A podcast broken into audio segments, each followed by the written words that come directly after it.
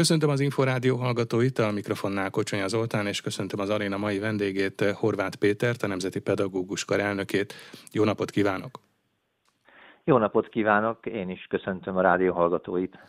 Izgalmasnak ígérkezik a most kezdődő 2023-24-es tanév nyáron elfogadott pedagógusok jogállására vonatkozó törvény, az úgynevezett státusztörvény, ez mindenképpen középpontba helyezi a most kezdődő tanévat, és ehhez kapcsolódóan továbbra is központi kérdés a pedagógusok helyzete, a pedagógus bérek alakulása.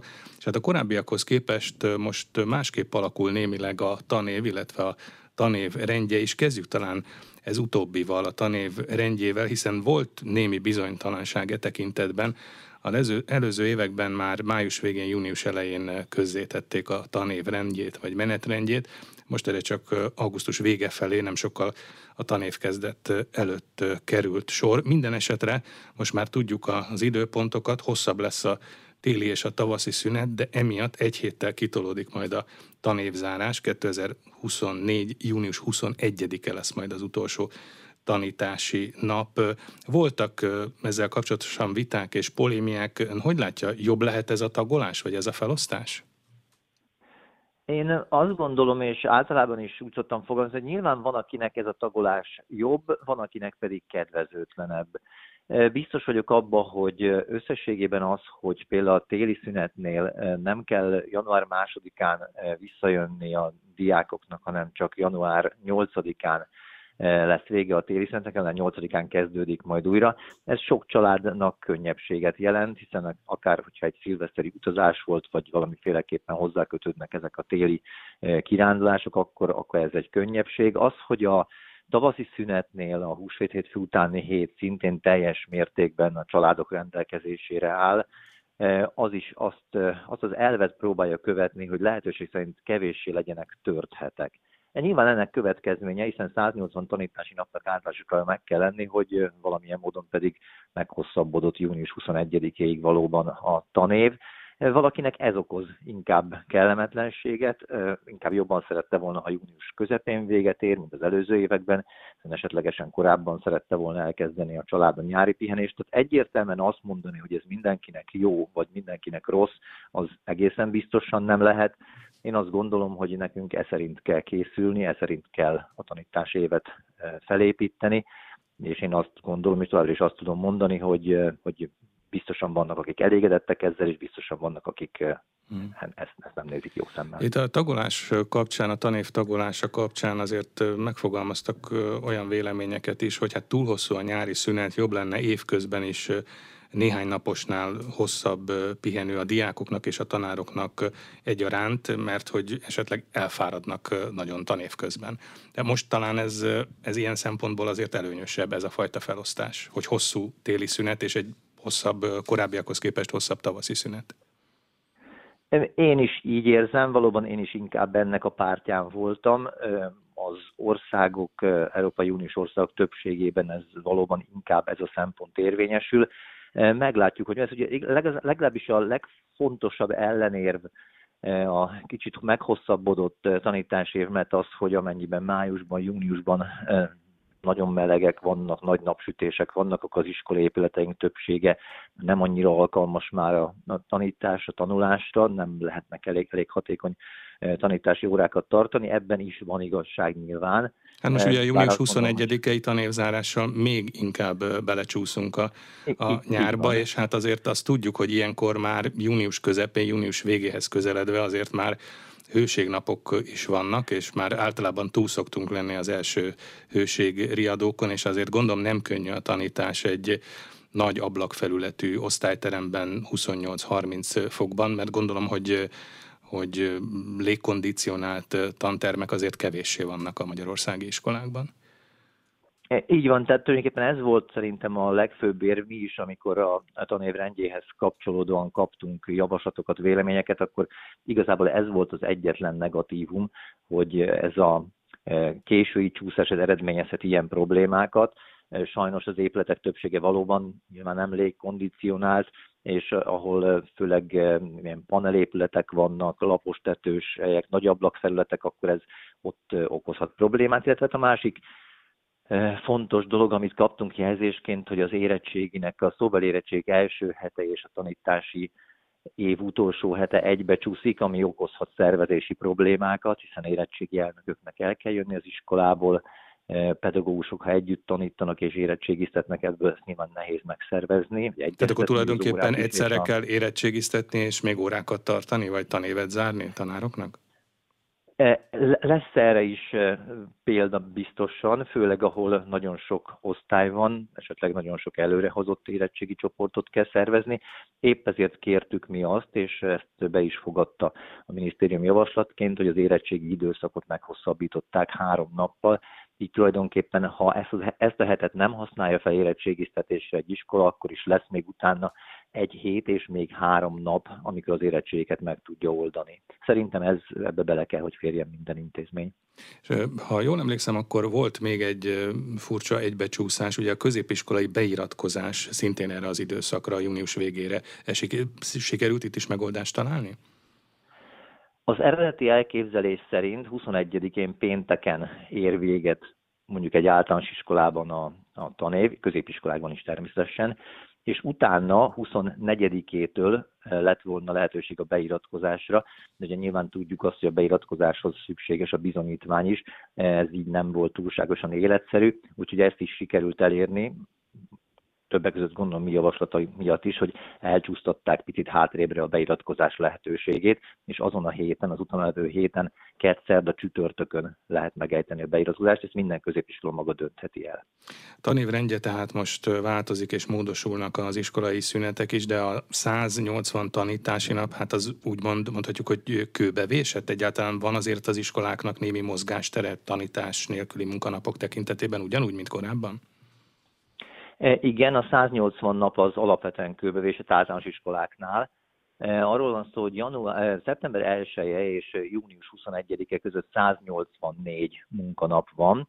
Az általános iskolák négy munkanapot használhatnak fel tanítás nélküli munkanapra, és azt gondolom, hogy ez szükséges is nekik, hiszen egyrészt a pályaválasztással kapcsolatban a diáknap, kapcsolatban két nap nagyjából előre lekötöttnek tűnik, és még akkor két nap marad arra, hogy esetlegesen a tovább, pedagógusok továbbképzésével, nevelési értekezlettel, vagy akár sportnappal, kulturális nappal, valamiféle versenyeztetéssel lekössék a további napokat. A középiskolákban, gimnáziumokban 5-7 ilyen tanítás nélküli munkanap van, hiszen ehhez a négyhez még hozzá kell venni azt a három napot, amikor magyarból, eh, matematikával és történelemből érettségiznek a diákok. Ezeken a napokon ugyanis általában az, az osztálytermek döntő többsége foglalt az érettségit írók miatt. És hát ami nagyon fontos és megkerülhetetlen a most kezdődő tanévvel kapcsolatosan, ez a pedagógus életpálya törvény, vagy hát közismertebb, vagy többször emlegetett nevén státusztörvény. Nyár elején ezt elfogadta az országgyűlés meglehetősen hosszas viták, egyeztetések után. Július 15-én hatályba is lépett a jogszabály.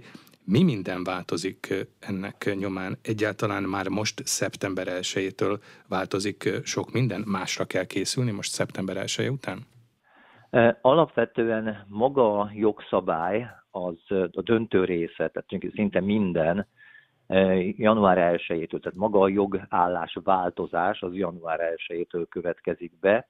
Eh, ami eh, mostantól eh, hatályos az az, hogy a pedagógusok óraszáma nem 22 és 26 között változik, hanem heti 24 neveléssel és oktatással lekötött órát kell teljesíteni mindenkinek, illetve ami változik egy az az, hogy szabályozták a gyakornokoknak a bérét, ez lett ugye bruttó 400 ezer forint, és szabályozták azokat a sávokat, amelyekbe a különböző pedagógus egy, pedagógus kettő, mester és kutató tanárok esnek bele.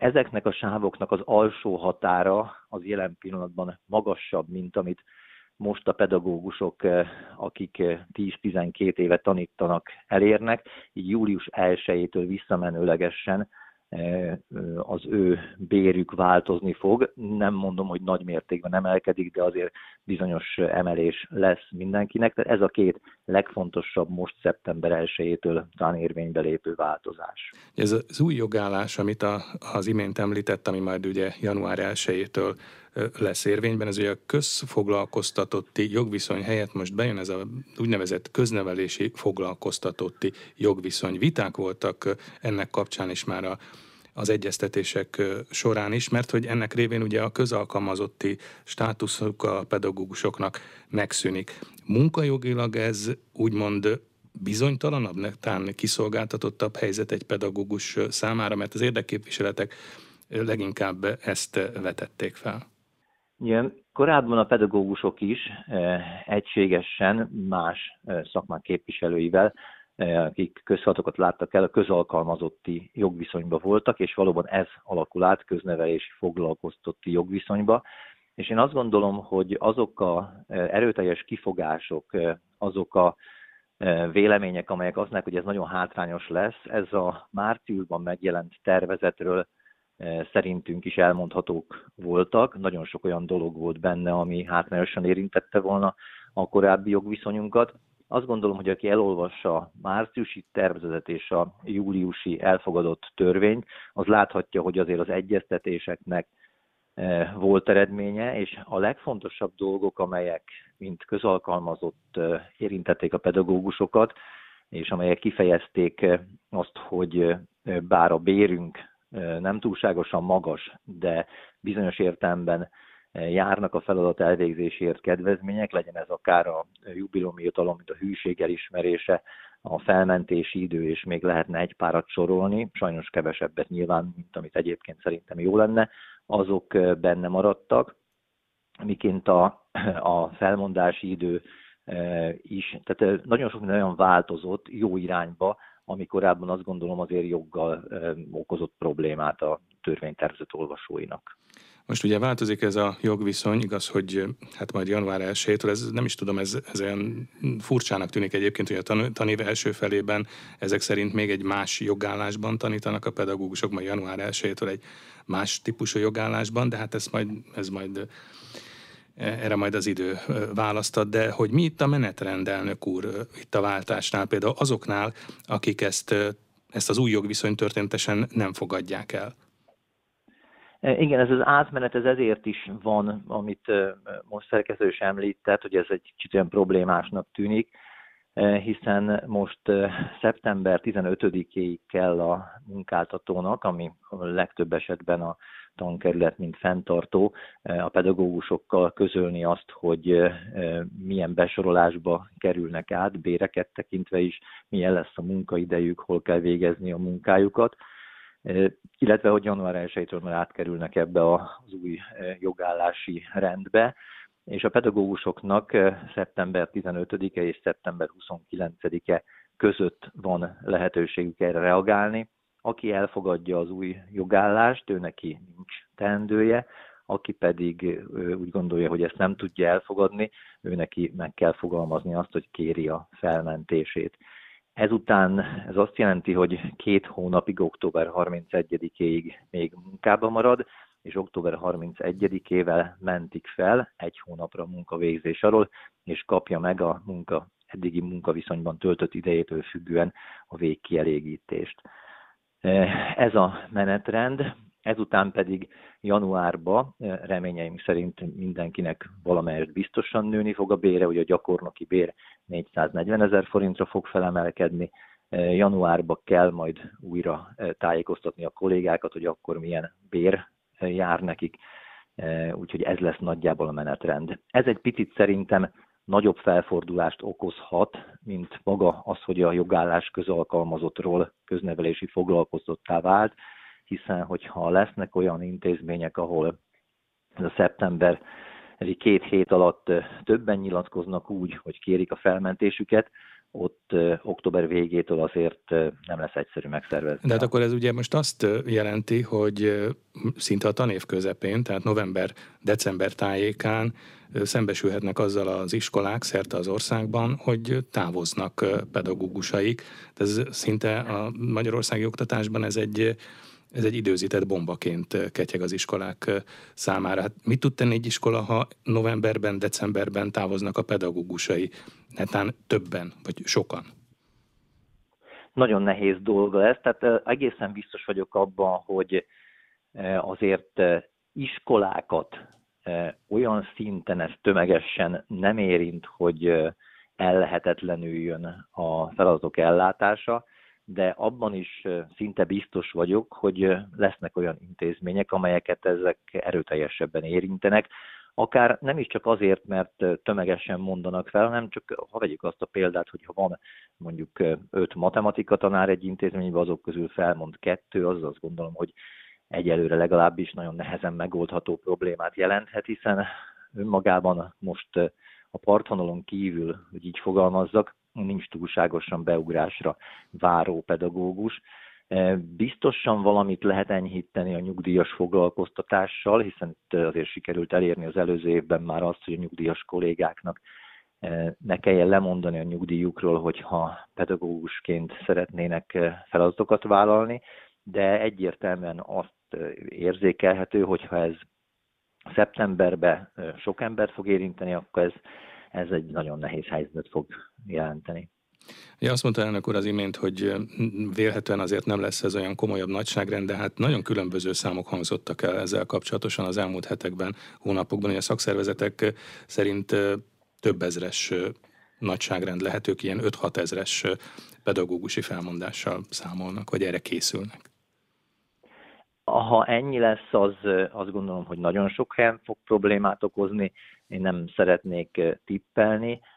Szerintem ekkora mértékű nem lesz, de biztosan lesz egy olyan, olyan szám, és biztosan lesznek olyan helyek, ahol ez, ez komoly problémát jelent, amit előbb is mondtam, és hogyha lesznek ilyenek, akkor azt nyilván valószínűleg csak úgy lehet megoldani adott intézményben, hogy vagy megszűnnek tanórán kívüli egyéb foglalkozási lehetőségek, szakkörök, felzárkóztatás, ilyesmire gondolok, vagy csoportbontások szűnnek meg, amelyek azok, amik tényleg érdemi és fontos csoportbontások, valóban az, az, átad, az, az anyag átadását, a képesség fejlesztését szolgálja, az, az érzékeny érintett, az az nyilván minőség romlásához vezethet. Voltak éppen a pedagógus létszámról, vagy a az esetleges létszám hiányról beszélgetünk, és az ilyenkor tanév kezdetén egyébként is évről évre rendre egy ilyen számháború formájában ez előkerül, és zajlik egyfajta számháború, hogy van-e komolyabb pedagógus hiány, hányan hiányoznak a rendszerből, honnan hiányoznak.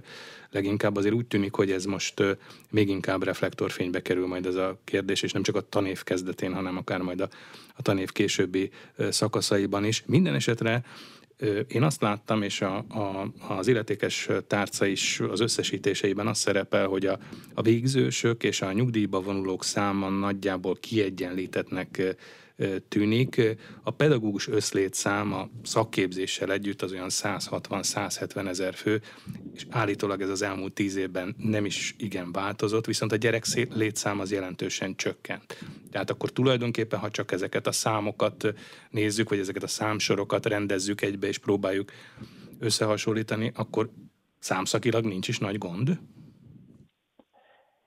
Igen, én is úgy érzékelem sokszor, hogy olyanról vitatkozunk, aminél nem tudjuk pontosan, hogy mik az alapot, mihez hasonlítsunk, és mindenki tud érvelni a saját igaza mellett, és ezért úgy tűnik, hogy ez egy ilyen feloldhatatlan problémát jelent. Egyébként tényleg úgy tűnik, hogy azt is jelent, hiszen mindenki egyrészt számok szerint is arra hivatkozik, ami szerinte releváns, másfél pedig tényleg nem mindig lehet tudni, hogy mihez hasonlítunk. Tehát ha onnan indulunk ki, hogy a előző időszakban maga a pedagógusoknak az oktatással, neveléssel lekötött óraszáma 22 és 26 között változott, és mondjuk egy nevelőtestületben alapvetően pár évvel ezelőtt még ez 22 volt, most egy jó pár év után mondjuk felment 26-ra, akkor az azt jelenti, ugye, hogy nagyjából 20%-kal megemelkedtek az óraszámok, tehát akár 20%-os pedagógus hiány is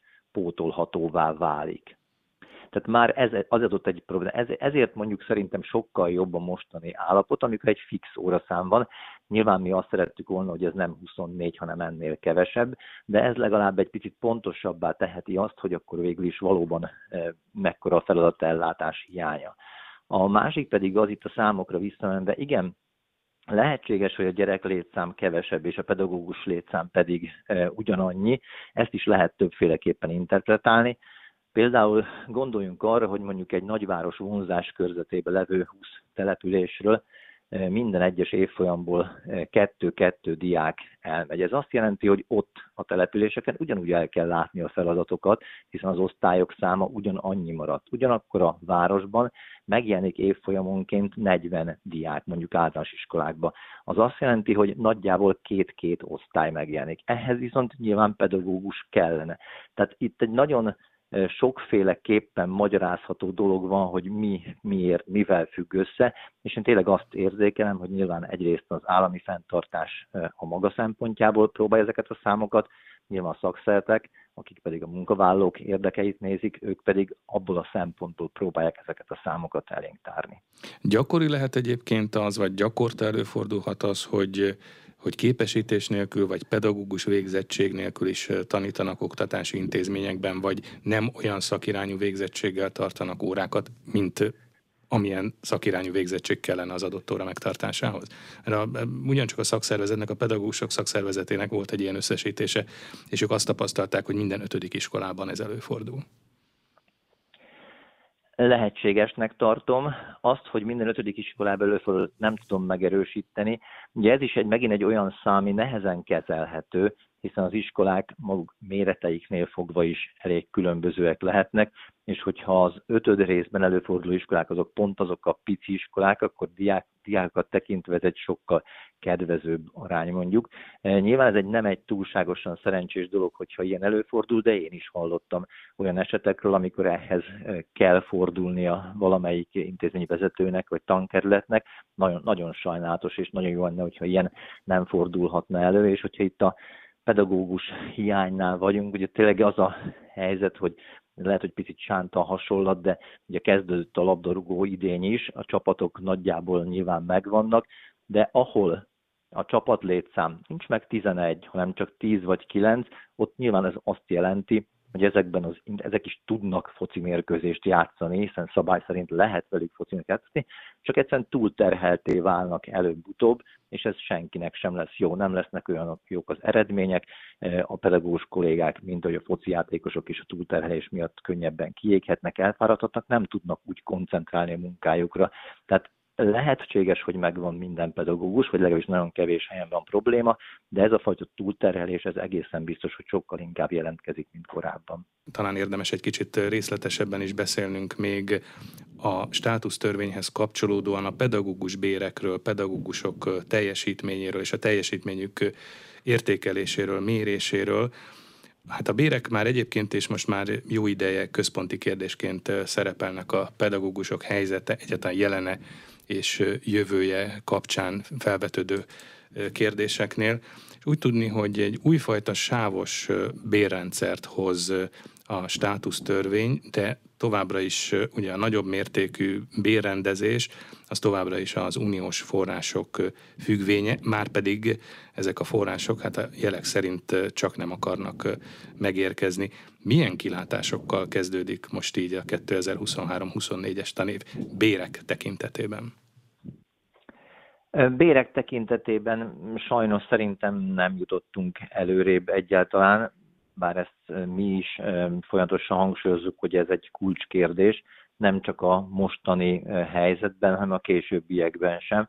És az, az is nagyon fontos lenne, hogy tényleg a bérhelyzet olyan legyen, ami vonzóvá teheti a pedagógus pályát, mert már beszéltünk arról, hogy milyen hiány vagy hiányok lehetnek, de hogyha tartósan ilyen marad a bérhelyzet és nem lesz jelentős javulás, akkor azt gondolom, hogy ennél sokkal komolyabb hiányokkal is lehet majd a későbbiek során számolni. Tehát a mostani státusztörvény az igazából valóban egy sávos rendszert határoz meg, a korábbi nagyon merev szisztéma helyett, ami igazából a pedagógusok végzettségét és az életkorát vette figyelembe, hogy mennyi ideje dolgozik pedagógus pályán, ehelyett egy sokkal nagyobb lehetőséget enged meg akár a differenciálásra is, de kétségtelen az is, és ezt mi is sokszor hangsúlyoztuk, hogy jelen pillanatban maguk a pedagógus bérek olyan szerények összességében, hogy ezen túlságosan sok differenciálni való nem nagyon van.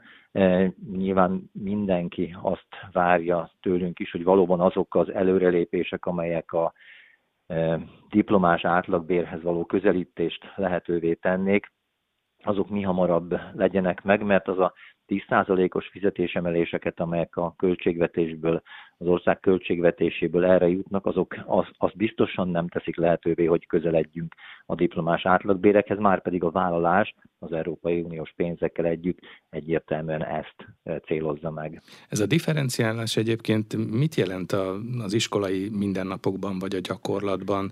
Ki differenciálhat egyáltalán az iskola, az igazgató, a tankerület, és hát ugye itt arról van szó, hogy teljesítmény alapú legyen a bérezés, és az szerint valósuljon meg ez a, ez a differenciálás, de hát ki biztosítja erre például a, az anyagi forrásokat vagy a keretet?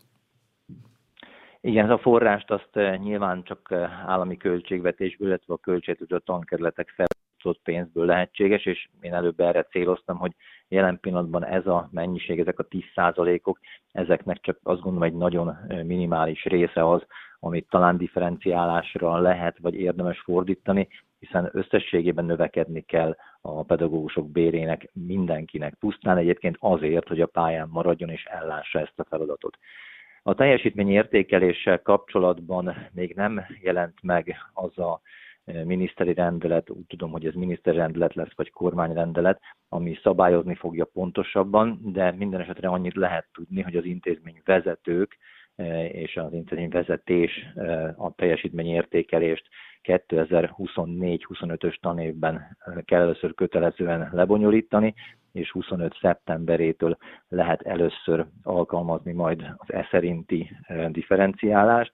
Az intézmény vezető ez alapján többek között ez alapján tehet javaslatot az, a bérek differenciálására, és hát a végső szót a munkáltató, de reméljük, hogy minél erősebben, vagy akár teljesen elfogadva az intézményvezető javaslatát fogja ezt megtenni. Jelen pillanatban maga a törvény, tehát az új törvény annyit mond ki, hogy a differenciálás elve az lehet a munkában eltöltött, jogviszonyban eltöltött idő, ami eddig is számított valamennyire, csak most nincs konkrétan leírva, hogy ez mekkora legyen. Lehet a végzettség, ezt azt mondom is fontosnak tarthatjuk. Bizonyos értem a munkavállalói képesség, tehát korábban volt az, hogyha valaki két vagy három szakot is tanított, ők konkrétan megvolt, az utóbbi idő már nem, hogy milyen többlet bért kaphat.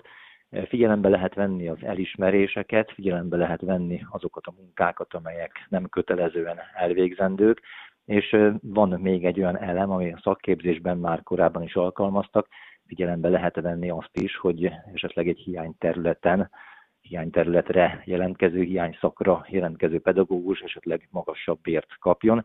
Ezek önmagában, ha nézzük, azt gondolom, hogy magyarázhatók és indokolható elvek, nyilván bizonyos értelemben egy adott tantestületre nézve feszültségeket is okozhatnak.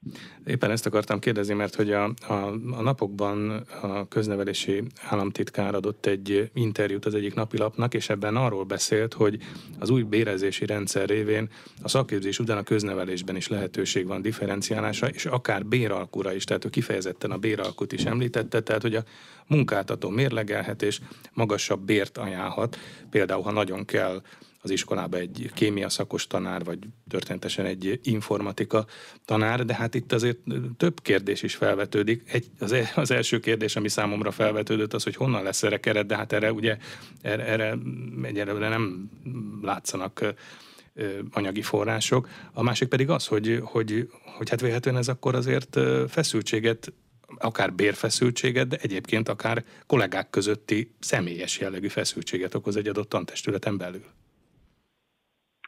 Így van, ezt teljesen így látom én is.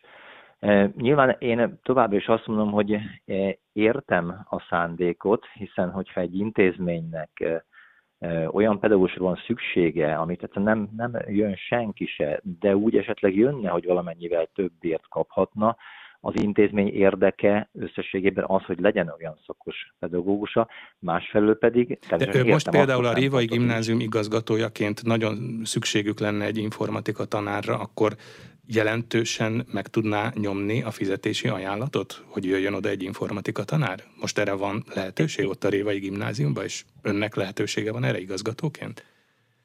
Nincsen, és valóban az a kérdés, amit szerkesztő is előbb feszegetett, vagy ki is mondott, azt én is többször feltettem, hogy de hogy honnan van erre, vagy honnan lenne erre pénz, hiszen az intézményeknek nincsen erre forrása. Én azt gondolom, hogy a tankerületeknek sincs jelen pillanatban erre forrása, és amennyiben ez a bizonyos 10%-ból erre menne több pénz, nagy differenciálást, vagy előbb is mondtam, én nem tudok elképzelni, mert egy jelentős differenciálás azt gondolom, hogy tényleg nagyobb feszültséget jelentene, ami bizonyos akár több kárt is okozhatna egy intézmény belül, hiszen azt is többször hangsúlyoztam, hogy egy nevelőtestületen belüli, egy mikroközösségen belüli feszültségek azok annyira meg tudják mérgezni a levegőt, hogy hiába vannak jó pedagógusok, jó szakos tanárok, ott az, az, az egész közösség munkájára hatással lehet. Úgyhogy én is nagyon kíváncsian várom, hogy ez milyen lehetőségek lesznek, lesznek-e, tudnak -e ezzel élni. A szakképzésben vannak tapasztalatok, jobbak és nem olyan jók ezzel kapcsolatban. Tényleg kíváncsian várok mindenért, de a legfontosabb nyilván az lenne, hogy egyrészt lenne megfelelő mennyiségű pénz, hogy lehessen értelmesen differenciálni. A differenciálás szempontjait szerintem egy adott intézményben világosan kell látni, hogy miért kaphat valaki többet, miként például az osztályfőnöki pótlékoknál nálunk viszonylag jelentős differenciálás van, de világos szempontok alapján a bejövő osztályok és a végzős osztályok osztályfőnökei, az osztályok mérete eh, alapján eh, az, hogy ki hányadszor volt osztályfőnök, tehát világos szempontok alapján történnek meg ezek a fajta differenciálások. Szerintem az a legfontosabb, és a vezetőség, az igazgatóság és nevelőtestület közötti együttműködést, az megértés, az segíti elő, hogyha ezek teljesen tisztázottak.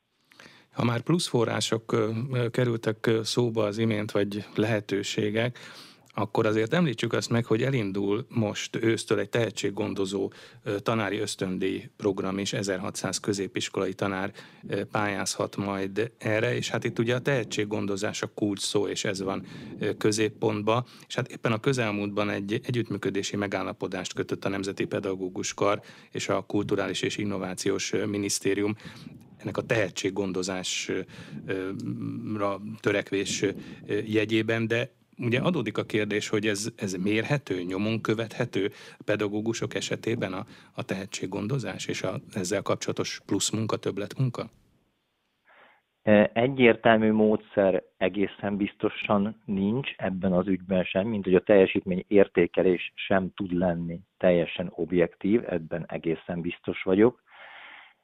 Minden esetre a, ennek a programnak a lényege az, és ezzel az elvel mi messze menőkig egyetértünk, és ezért is tudtuk támogatni, hogy mindenképpen el kell ismerni azon pedagógusok munkáját, akik a tehetséggondozásban sokat dolgoznak, megpróbálják felkészíteni a diákjaikat különböző olyan megmérettetésekre, legyen ez akár az emelt szintű érettségi, és eredményesen teszik ezt, legyen akár különböző helyi vagy országos versenyek, akár városi vagy a városon belüli szakkörök, tehát nem is csak saját maguk.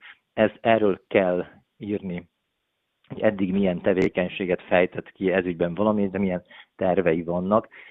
Azért is tartom fontosnak ezt, mert ugyanilyen fontos, nem fontosabb az, hogy a hátrányos helyzetű régiókban tanító pedagógusokat maga a státusztörvény is kiemelés plusz juttatást ad nekik, ami szerintem nagyon fontos, de ugyanúgy szerintem értékelni kell azok munkáját is, akik bizonyos értelemben a legtehetségesebb gyerekekkel foglalkoznak.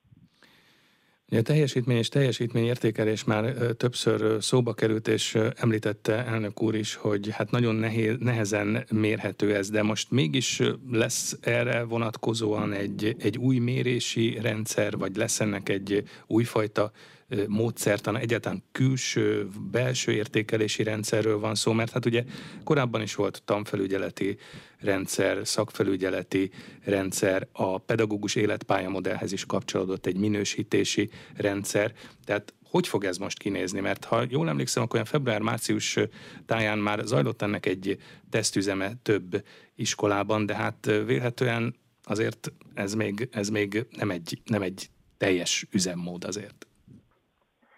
Ez még messze nem teljes üzemmód, ugye a jogszabályt, vagy az alapját ennek még nem fogadták el, a tervek készülnek, az oktatási hivatal vette át végül is ennek a teljes kidolgozását, azok alapján, amit az államtitkárság előkészített.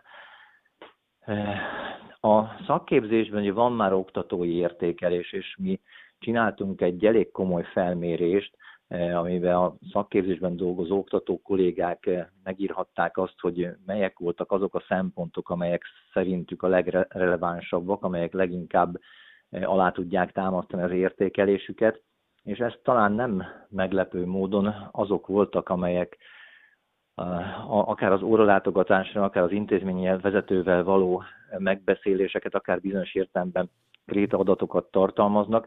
Azt gondolom, hogy ez a mostani teljesítmény értékelésnek is lenni kell egy olyan részének, ami relatíve valamennyire objektív, és biztosan lesz egy olyan része, ami az intézményen belüli megállapodásoknak lesz a függvénye.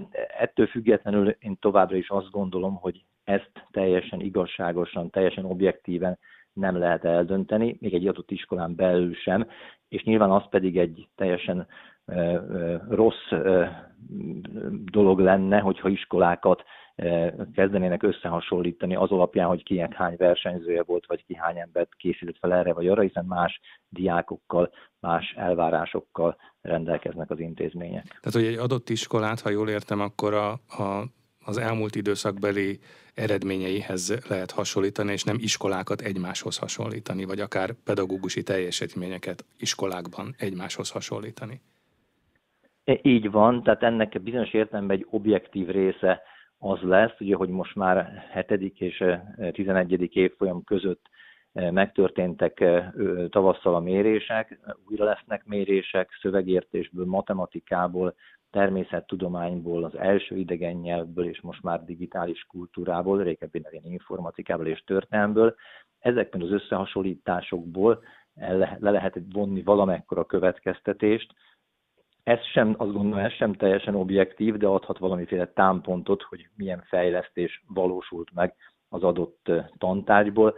Nyilvánvalóan azt is tudjuk, hogy például egy szövegértés az nem csak a magyar tanárnak a dolga, tehát ez is okoz nyilván nehézségeket az ilyen típusú értékeléseknél. Ja, ha teljesítmény és többlet munka, akkor nyilván nagyon nem mindegy, hogy mi a heti kötelező óraszám, vagy milyen munkaidőben dolgoznak a pedagógusok. Ez egy régóta vitatott terület. Most, ha jól tudom, akkor azért a státusztörvény alapján ez rögzített lett, hiszen korábban ugye ez ilyen heti 22-26 óra között volt meghatározva, és a pedagógus kar és az érdekképviseletek is ragaszkodtak ahhoz, hogy legyen egy fixen meghatározott óraszám, mert ehhez lehet aztán mérni többletmunkát és többletteljesítményt. E, így igaz. E, önmagában az, hogy egy fix heti neveléssel, oktással lekötött óraszám legyen, ez mindenkinek e, az, az egyöntető véleménye volt, hogy ez sokkal kiszámíthatóbbá teszi a rendszert, és jobban össze lehet hasonlítani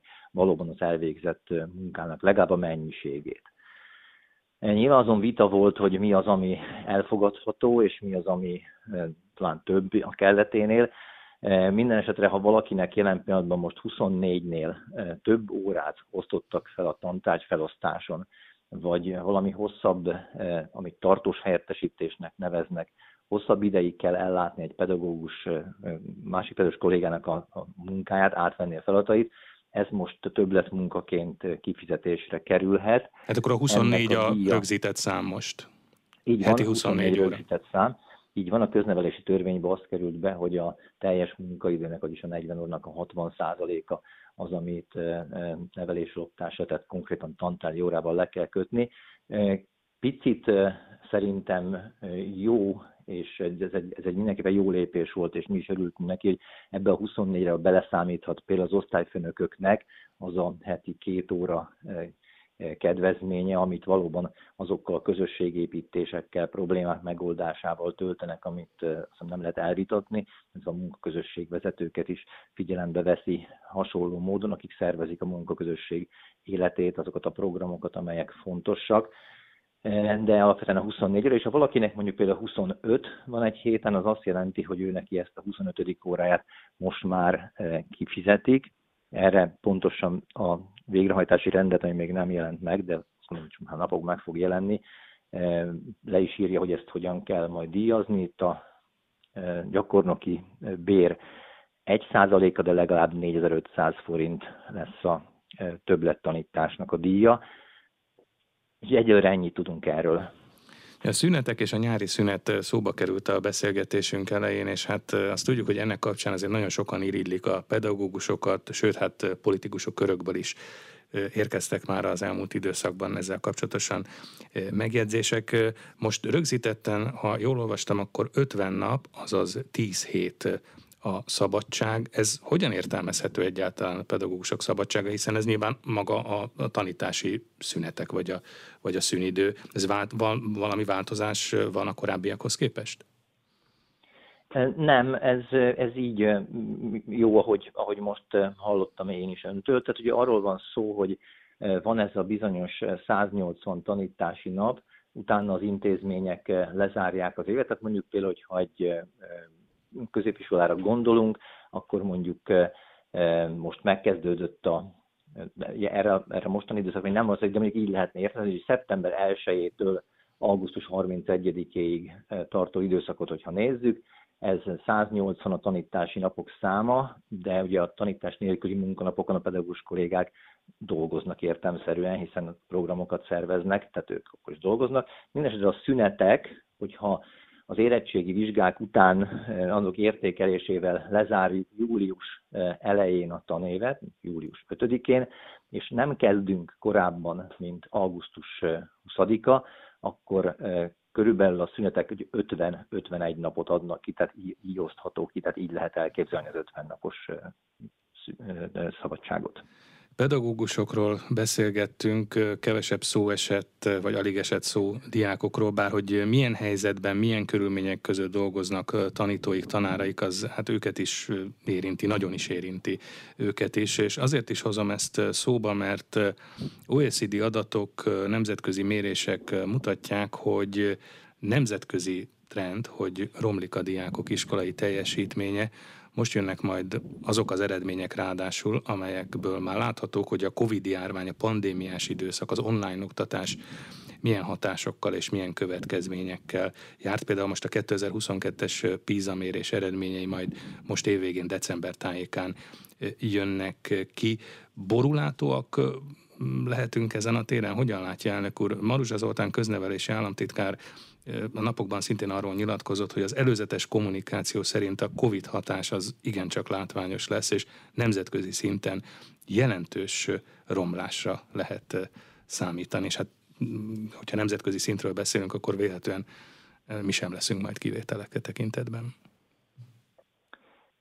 Önmagában a COVID hatásnak egészen biztosan, hogy van utóélete, Azért ne felejtsük el, hogy eh, a diákok eh, döntő többsége ebben az időszakban eh, bár pedagógusi segítséggel sok esetben, de picit azért magára volt bízva, hogy mit és hogyan vesz részt mondjuk egy online órán. Ha elképzeljük azt a helyzetet, hogy mondjuk egy tíz éves gyerek napi 5-6 órát a számítógép előtt ülés figyel, figyelmesen részt vesz az órán, közben lehet, hogy még írnia is kell valamit, akkor azért ez nem egy tipikusan életszerű helyzet, azt gondolom, és biztos vagyok abban, hogy önmagában az online oktatás az bizonyos évfolyamokon, ezt korábban is így mondtam, értelmezhető, ilyen hosszú távon, mint ahogy ezt meg kell oldani, ott is nagyon nehézkes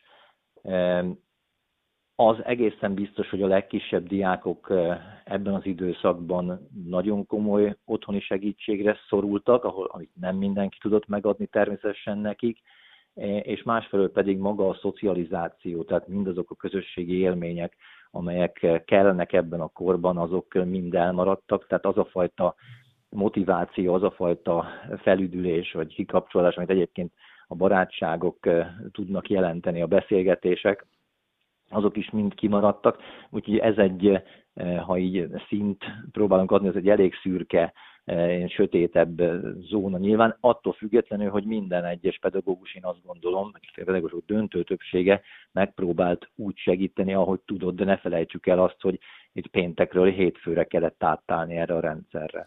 A felsőbb évfolyamoknál ezek szerint azért kevésbé lehet gond, mert mi is beszélgettünk már arról korábban, hogy a, a tavaly, illetve idén érettségizett évfolyamok, hát azok úgy érettségiztek, hogy a tanulmányaiknak egy jó része az online oktatásban zajlott, és mégis az érettségi eredmények tavaly és az idén is nem voltak rosszabbak.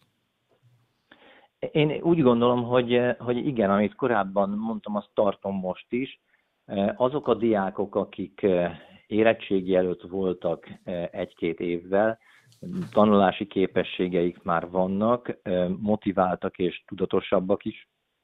Közülük jó pár diák esetében, akik mondjuk például megspórolták az utazási időt, vagy akár önmaguk tudtak készülni azok alapján, a segédletek alapján, amit kaptak, és nem tört meg mondjuk a lendületük 45 percenként, vagy ahogy az, ahogy az órák jönnek egymás után, ott sok esetben akár még, még hatékonyabb is lehetett. Ez nyilván az egyéni konzultációkat is feltételezi, illetve azokat a kis csoportos lehetőségeket, amelyekre aztán a második időszakban már az iskoláknak volt lehetősége. Tehát én azt el tudnám képzelni, hogyha ilyen átlás ne legyen ilyen, hogy a középiskolában, különösen az utolsó évfolyamokon akár egy olyan rendszer, hogy van egy jelenléti oktatás, van egy online része, és van egy beszámolási kötelezettség, az, az akár hatékonyabb is tud lenni. De még egyszer csak ott, ahol már a tanulási képesség és a motiváció ehhez adott. Elnök úr, köszönöm szépen a beszélgetést, és külön köszönöm, hogy így telefonvonalon keresztül is rendelkezésünkre állt, mert hát azért ez korán sem olyan kényelmes és egyszerű, mint a személyesen rögzített, vagy személyesen folytatott beszélgetés. Köszönöm szépen. Az elmúlt órában Horváth Péter, a Nemzeti Pedagógus Kar elnöke volt a vendégünk itt az arénában. Köszönöm szépen a lehetőséget.